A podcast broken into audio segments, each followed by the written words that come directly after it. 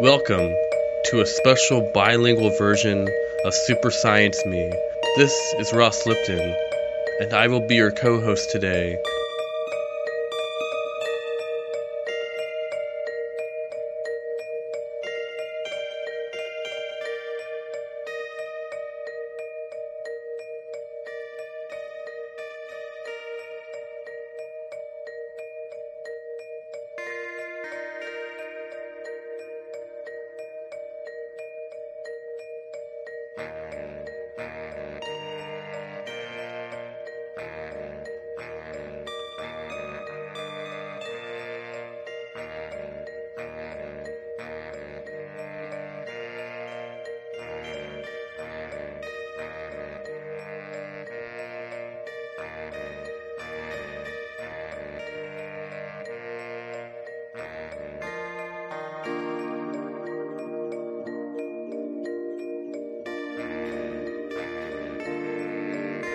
We explore the world of infectious diseases and the stories they tell. While our topic this month is indeed huge, we're going to try to at least bite off a small piece and see what we can get from this cross section of the beast that is contagion, as in communicable diseases and the stigmas and taboos that such epidemics create in their wake.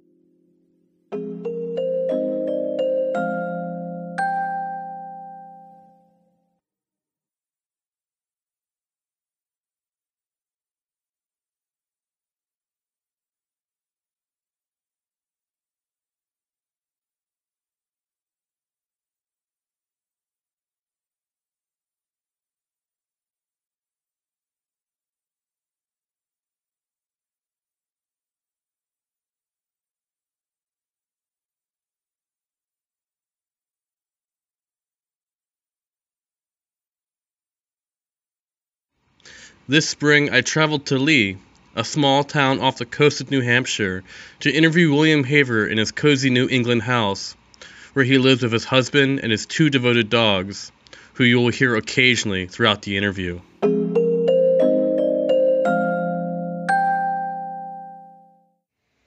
In the early months of 1981, several dozen gay men began suffering and eventually succumbing to a cadre of obscure diseases that left their doctors utterly baffled. Maladies such as Kaposi sarcoma, which are non lethal skin lesions, pneumocystis carinii pneumonia, a rare lung infection was discovered in five male patients in Los Angeles, all in their 20s. Other men began to lose their vision due to a rare disease known as CMV, otherwise known as cytomegalovirus. It took months for doctors in cities such as New York, San Francisco, and Los Angeles to realize that these mysterious illnesses derived from a single source, an immunosuppressant syndrome that flowed seamlessly from carrier to carrier. However, the mode of transference remained a mystery for the first year of the epidemic. It was not until 1982 when scientists began to realize that the virus was transmitted through contact with bodily fluids. The way of thinking about pandemics and about contagion in general, uh, I think, has changed quite dramatically. I mean, this was written just as epidemiologists had come to the realization that this uh, model of inheritance, of genealogy, you know, where they were trying to find patient zero and right. who fucked whom, and you had to submit a whole list of who you'd had sex with. They realized that that just didn't work. And that add that to the fact that the incubation period was up to seven years before you became symptomatic, or it even showed up in a blood test. You know, there's this sort of trying to draw lineages mm-hmm. of Haitians and West Africans and gays and, you know, drug users and so on and so forth. That just doesn't work. Uh, so you have to think of it more in the same sense uh, that you think of something like uh, the flu virus. That to think of, of containment is very, very rarely effective. The mysteries surrounding these illnesses and deaths in the early 1980s created a stigma, a culture of fear that would continue to follow the disease, exacerbating its horrendous impact. Journalists, researchers, and doctors began to refer to the illness as GRID, or gay related immune disease, otherwise referred to as gay cancer in the first article published in the New York Times on the subject in the summer of 1981. This term gay cancer was also used in an article in the newspaper The New York Native, as well as in public speeches by early AIDS activist Bobby Campbell. What um, I, I kind of wanted to ask you um, if you remember the very early days of the epidemic. Oh yeah, 1980, 1981. Um, where, where were you living? In 80, 81, I was um, I, I was just beginning graduate school. I went to graduate school in Chicago, so I remember reading the Tribune, you know, a little thing about this gay cancer uh, which turned out to be Kaposi's sarcoma. Mm-hmm. And appearing in New York and and uh, on the West Coast, and the theories that were put forth long before there was any kind of scientific evidence whatsoever to establish an etiology of the disease or anything, uh, were things like one doctor came out and said, "Well, gay men produce more sperm than than straight men." Hmm. How did you find that out? yeah. After some empirical what research. fantasy does that emerge from? um, you know, and, and things like uh, poppers, mm-hmm. you know. And the reaction was in many quarters that a version of safer sex simply stop having sex. Well, we know how that works. Mm-hmm. but that persisted as safer sex ca- campaigns came along in Gay Men's Health Crisis to begin with, and then, you know, other venues as well, uh, where there was this dividing line between safe sex and unsafe sex. And you more or less lived your life on one side or the other. But in practice, of course, most people, gay, straight, whatever, don't live like that, you know. Uh, you may uh, conscientiously try to practice safer sex, yes, but people fall off the wagon mm-hmm. and have a great time doing it. So, in some quarters, you know, there's become a much more sophisticated approach to realize that safer sex is not itself a kind of quarantine space. That sex, in any sense of the term, is risky, not just for transmission of viruses, but for you're giving other people your body.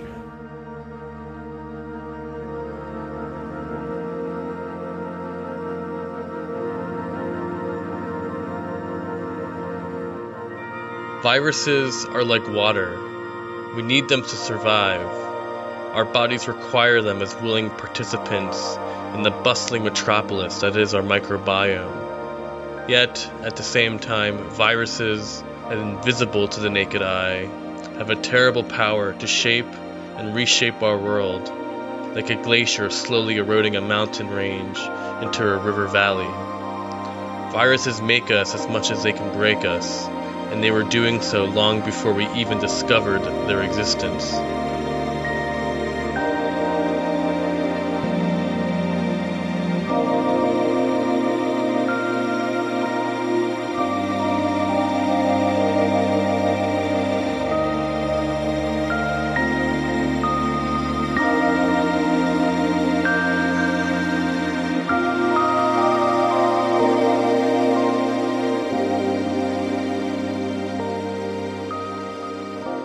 Emergence of the virus that would come to be known as the human immunodeficiency virus spread the image of a gay person as a biological other, whose unique genetic material was solely prone to this new illness.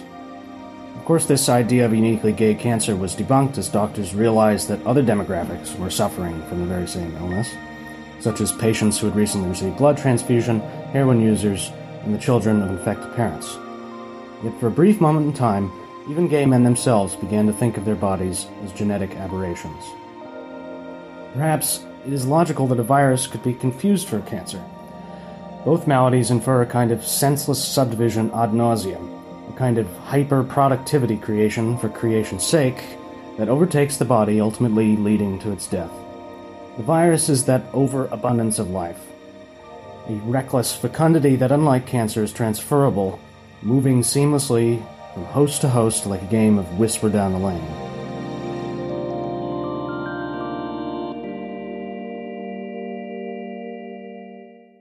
Yeah, uh, just I was wondering how you felt um, when you heard the term "gay cancer" for the first time in 1981 or 82. Oh, gay cancer. Mm-hmm. Before there was even a term such as HIV. Right, right. Well, I mean, even at the time, it was strange because, at least for lay people like myself, how could cancer be uh, contagious? Mm-hmm. I mean, I think all it meant was that you know they, they've they've seen these uh, cases of a cancer that typically appear in older men of uh, Mediterranean heritage, where it is relative benign. It doesn't kill. Uh, there are tumors, but they grow very slow. They're not aggressive. And yet, all of a sudden, they're appearing in young men, very young men, and they are extremely aggressive cancers uh, that metastasize very quickly. And they simply notice that all these guys were gay. And I think that's, I mean, that's all I ever took it to mean. I mean, leaving quite apart the the uh, the preachers who said God was pissed off and so on and so forth. But even after that, it was you know, something that was particularly attached to gayness.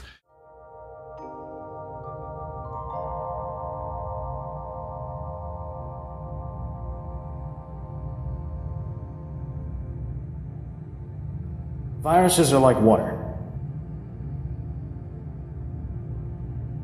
Long before we even discovered their existence. Before we even discovered their existence.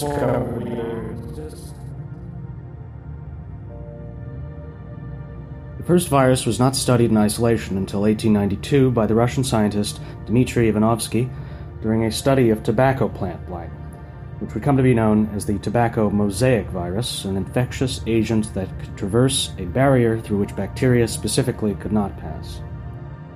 But most importantly, viruses, particularly large scale pandemic events such as the Spanish influenza crisis of 1918 the ongoing HIV calamity, alter the way in which we, as human beings, perceive ourselves, our bodies, and the invisible markers that separate us into categories.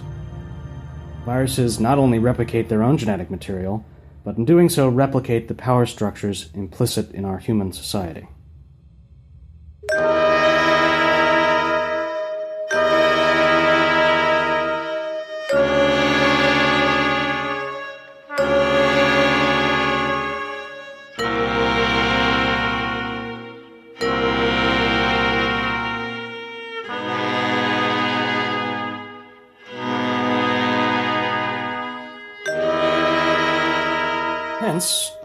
Formidable body of literature that centers around the epidemic as an existential event. Characters must decide how they're going to participate in the world around them in this extraordinary moment in which normative social relations are suspended.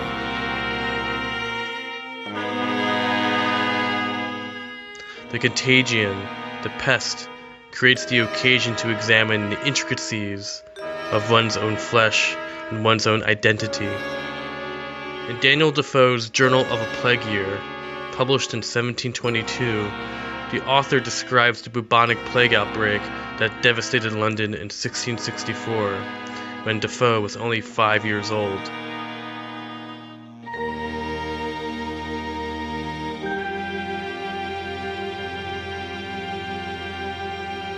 Daniel Defoe's Journal of a Plague Year.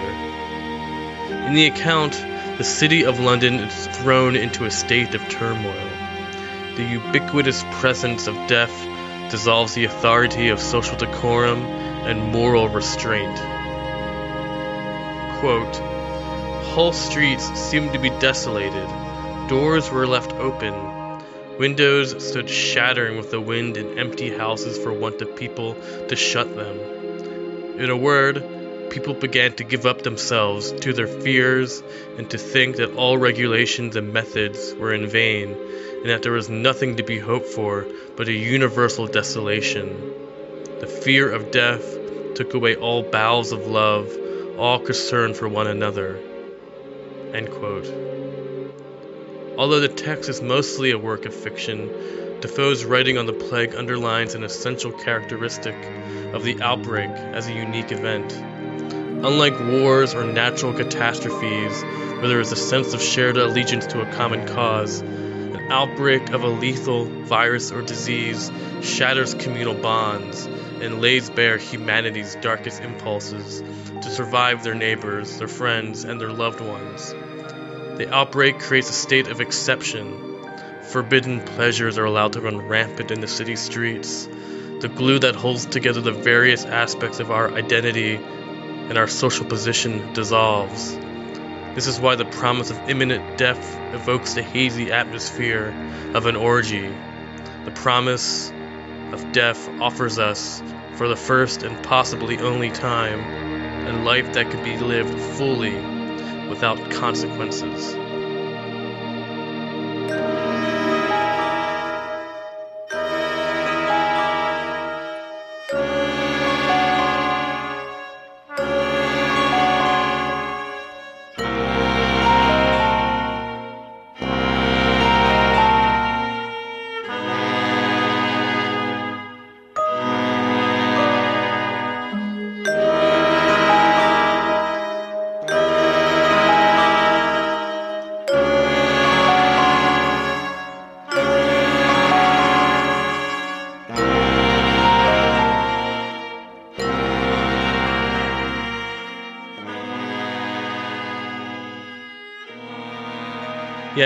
Viruses, contagious diseases, epidemic outbreaks, these things are not egalitarian by nature.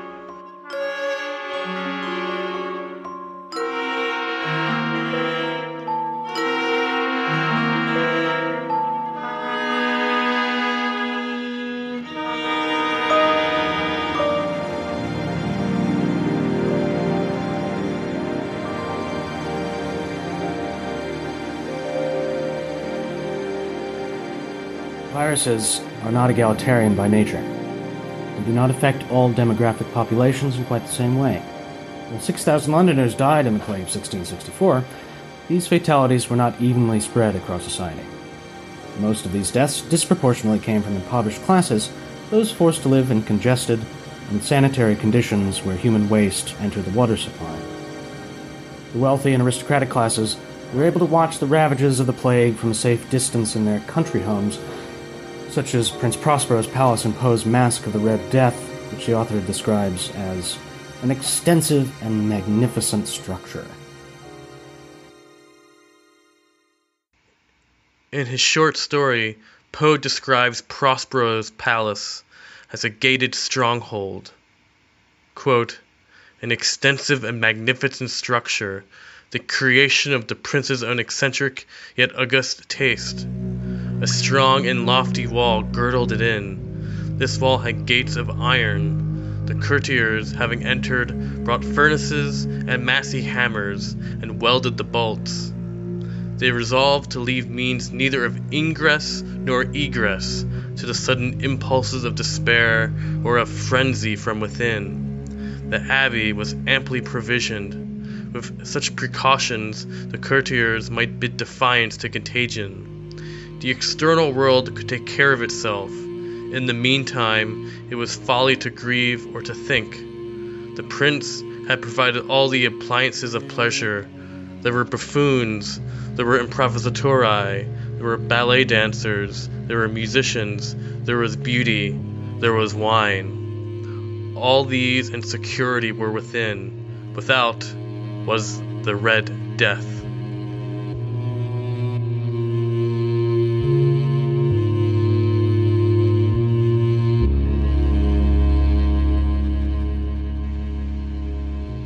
As Poe's tale illustrates, contagion does not respect the borders and boundaries drawn up by human law or class structure. The disease makes its way into the prince's masquerade, dressed in red, blood-stained robes. Poe's story describes the danger of creating a false sense of distance that comes about through the stigmatization of illness. Our collective fear of illness creates the illusion that this illness is something material that can be avoided, like a bouncer at Berghain, keeping out all American tourists in pleated khakis. The ineffability of the virus as it flows from victim to victim is evoked in the last paragraph of Poe's story, in which the prince falls down dead.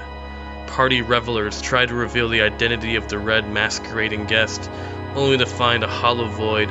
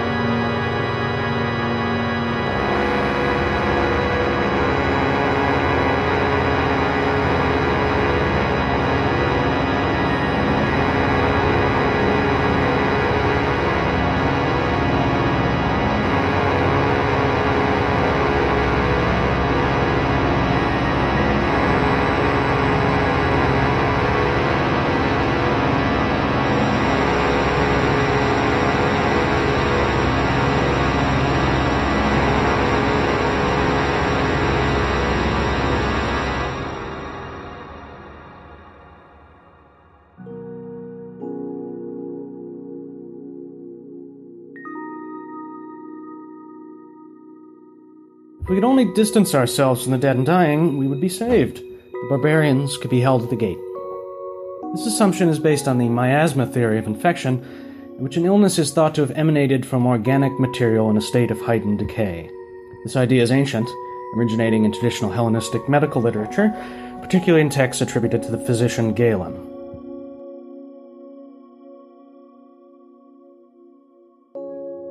Miasma theory would continue to dominate medical science until the discovery of microorganisms by Louis Pasteur in the late 19th century, which would give birth to the germ theory of epidemiology. However, the infectious model of miasma, in which one can be infected by a disease through mere spatial proximity, has been difficult to dispel as it provides simple solutions to overwhelmingly complex problems, something that has proven to be a difficult temptation to resist. During the mid 1980s, presidential candidate Lyndon LaRouche lobbied for a quarantine for all AIDS patients and requested mandatory screenings for teachers and other public servants. Unfortunately, this line of thought is still with us today, as we can see from public comments by Betty Price, a Georgia state representative at a public health committee meeting in 2017. Quote, What are we legally able to do? I don't want to say the word quarantine, but I guess I just said it. End quote. The taboo of disease as something one can catch in the air has proven to be a difficult illusion to shake off. There was a movement, if, if I'm right, or um, you can correct me, in the mid 80s with Lyndon LaRouche and also other congressmen of th- this idea of quarantining people with AIDS. Was that still prevalent in this time that you were writing? Oh, yes, absolutely. And, uh, you know, it's only in the past few years that the International AIDS uh, medic- big medical conference uh, could be held in the United States because the United States would not admit anyone with AIDS. And finally, you know, uh, a few years ago, uh, that restriction was dropped so that the conference could be held in the United States, and so people with AIDS from abroad could attend. Even just to visit? Even just to visit. Really? Yes. It still holds true in places like Japan. Really? Well, the Japanese case is different. I mean, because they, they, they think AIDS is all a matter of um, South Asia, Southeast Asian and uh, Filipina uh, prostitutes. But the point is this, this notion that one can quarantine, uh, that, that by building a wall, you are going to keep infection out.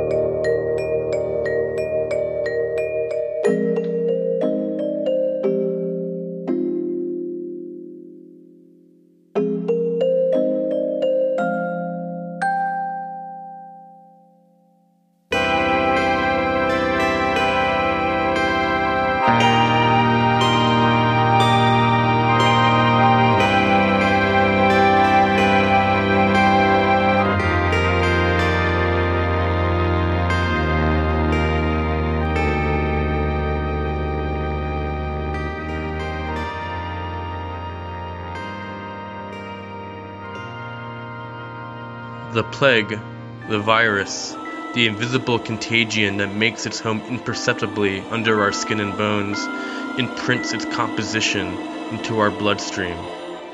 These things are not merely medical phenomenons, but moments of possibility in which human behavior comes under the microscope.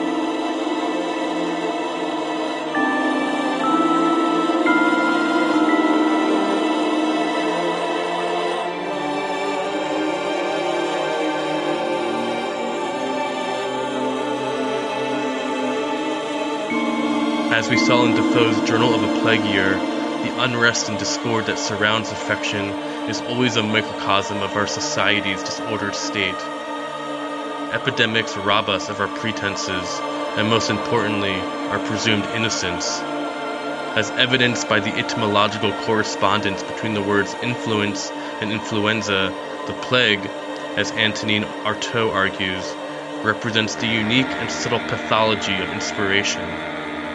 In this sense, the act of writing is itself a plague, a need for creation and replication, for proliferation, for accumulation, to influence through ineffable means of persuasion without sheer force or drop of blood.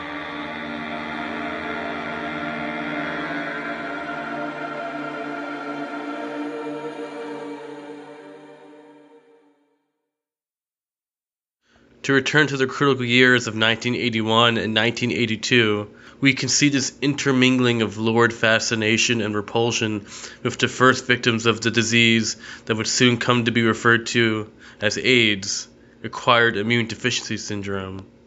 In Randy Shilts' journalistic expose on the first years of the epidemic entitled And the Band Played On, the myth of a patient zero is set in stone a single individual was made responsible for spreading the virus to gay communities in New York, San Francisco, and Los Angeles.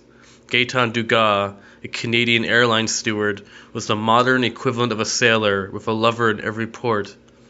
As one of the first carriers of the disease to be made aware of his condition, and who was a frequent visitor to gay bathhouses, Dugas was a good candidate to take on such a role as the nexus of what would soon become a global pandemic. I mean, just intellectually, it's so much easier to have a single cause. I think there's that sort of thing. If you can identify the guilty parties, if you can identify the people who are responsible, that absolves you of any implication in the spread, for example, of disease. And is that maybe one of the most dangerous aspects of this virus in particular? Is the way in which so so many metaphors and metaphors of behavior and stigma come out of it that people are not um, that it's hard to have a sort of clear-eyed view of the situation. Well, yeah, I mean, you know, people said things about, and still do, about HIV and AIDS that they wouldn't dream of saying about the flu you know, you're not guilty of having the flu. It's not a moral failing. And there's still a lot of that discourse running around. Uh, nor are there the fantasies about the sort of people who get AIDS. Uh, gays and, and drug users and uh, hemophiliacs um, and so on and so forth. You know, it's um, the judgment is already you just in the initial never stage. would have thought of that in the case of flu. As William Haver argues, the virus itself is larger than its biological definition as a chain of nucleic acid molecules wrapped in a protein coat. The fear of viral infection and the attempt to either ignore its existence or stop it in its tracks creates a dangerous yet imaginary binary between those who believe themselves to be safe and those who are deemed at risk, and thereby dangerous to the well being of the other half. There's a marvelous line from Deborah Britzman, who used to teach at Binghamton. She says, The point is not that anyone can be a queer. The point is that something queer can happen to anyone. And that's what the AIDS pandemic, what a lot of folks during the AIDS pandemic had to learn or have yet to learn. There is no safe place. You cannot protect yourself from the world. Um, you can, you know, take certain safeguards against certain aspects of the world, yeah, but uh, there are no guarantees. The physical signifiers of illness written on the skin of people suffering from AIDS represented to a generation of onlookers the dangers of infection. This consequent marginalization can be seen as a second layer of violence that extends past the initial infirmity, a victimization that turns human beings into passive objects, as a forced integration of otherness that simultaneously and systematically subsumes one's body into a totalized narrative, into a story that they alone cannot tell. Ross Lipton sprach mit dem Literaturwissenschaftler William Haver über die symbolische Gewalt gegen Betroffene von HIV und AIDS in den 1980er Jahren bis heute. Ein letzter Hinweis dazu. Ein aktuelles Kunstwerk, das sich zur Aufgabe gemacht hat, ein neues Vokabular für das Sprechen und Nachdenken über HIV zu erschließen, ist Alien Sex Club die begehbare Installation des britischen Künstlers John Walter ist eine grell neonbunte Explosion an Eindrücken und Informationen. Sie ahmt die architektonische Form einer Cruising Maze nach, einer für Sexclubs und schwulen Saunen typischen Struktur. 2015 erstmals in London und Liverpool gezeigt, ist Alien Sex Club derzeit wieder in der Londoner Welcome Collections zu sehen. Aber dort hört der Club nicht auf. Auf der Webseite des Alien Sex Clubs hat Walter Forschungs- und Kunstprojekte zusammengetragen, die sich mit HIV beschäftigen.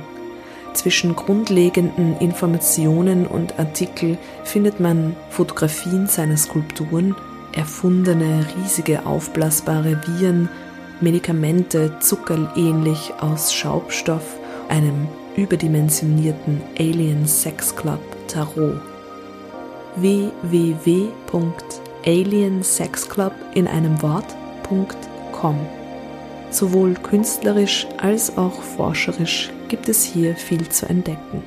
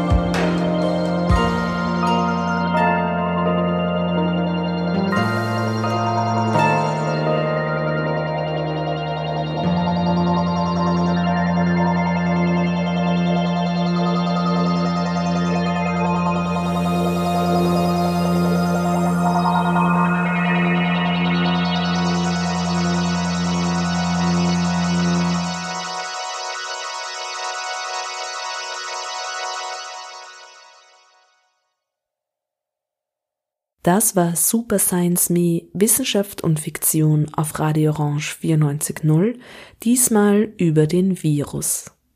Nochmal ein herzliches Dankeschön an Ross Lipton, der sowohl mit seinen Gedanken als auch seiner Musik so großzügig war und sie dieser Episode geschenkt hat.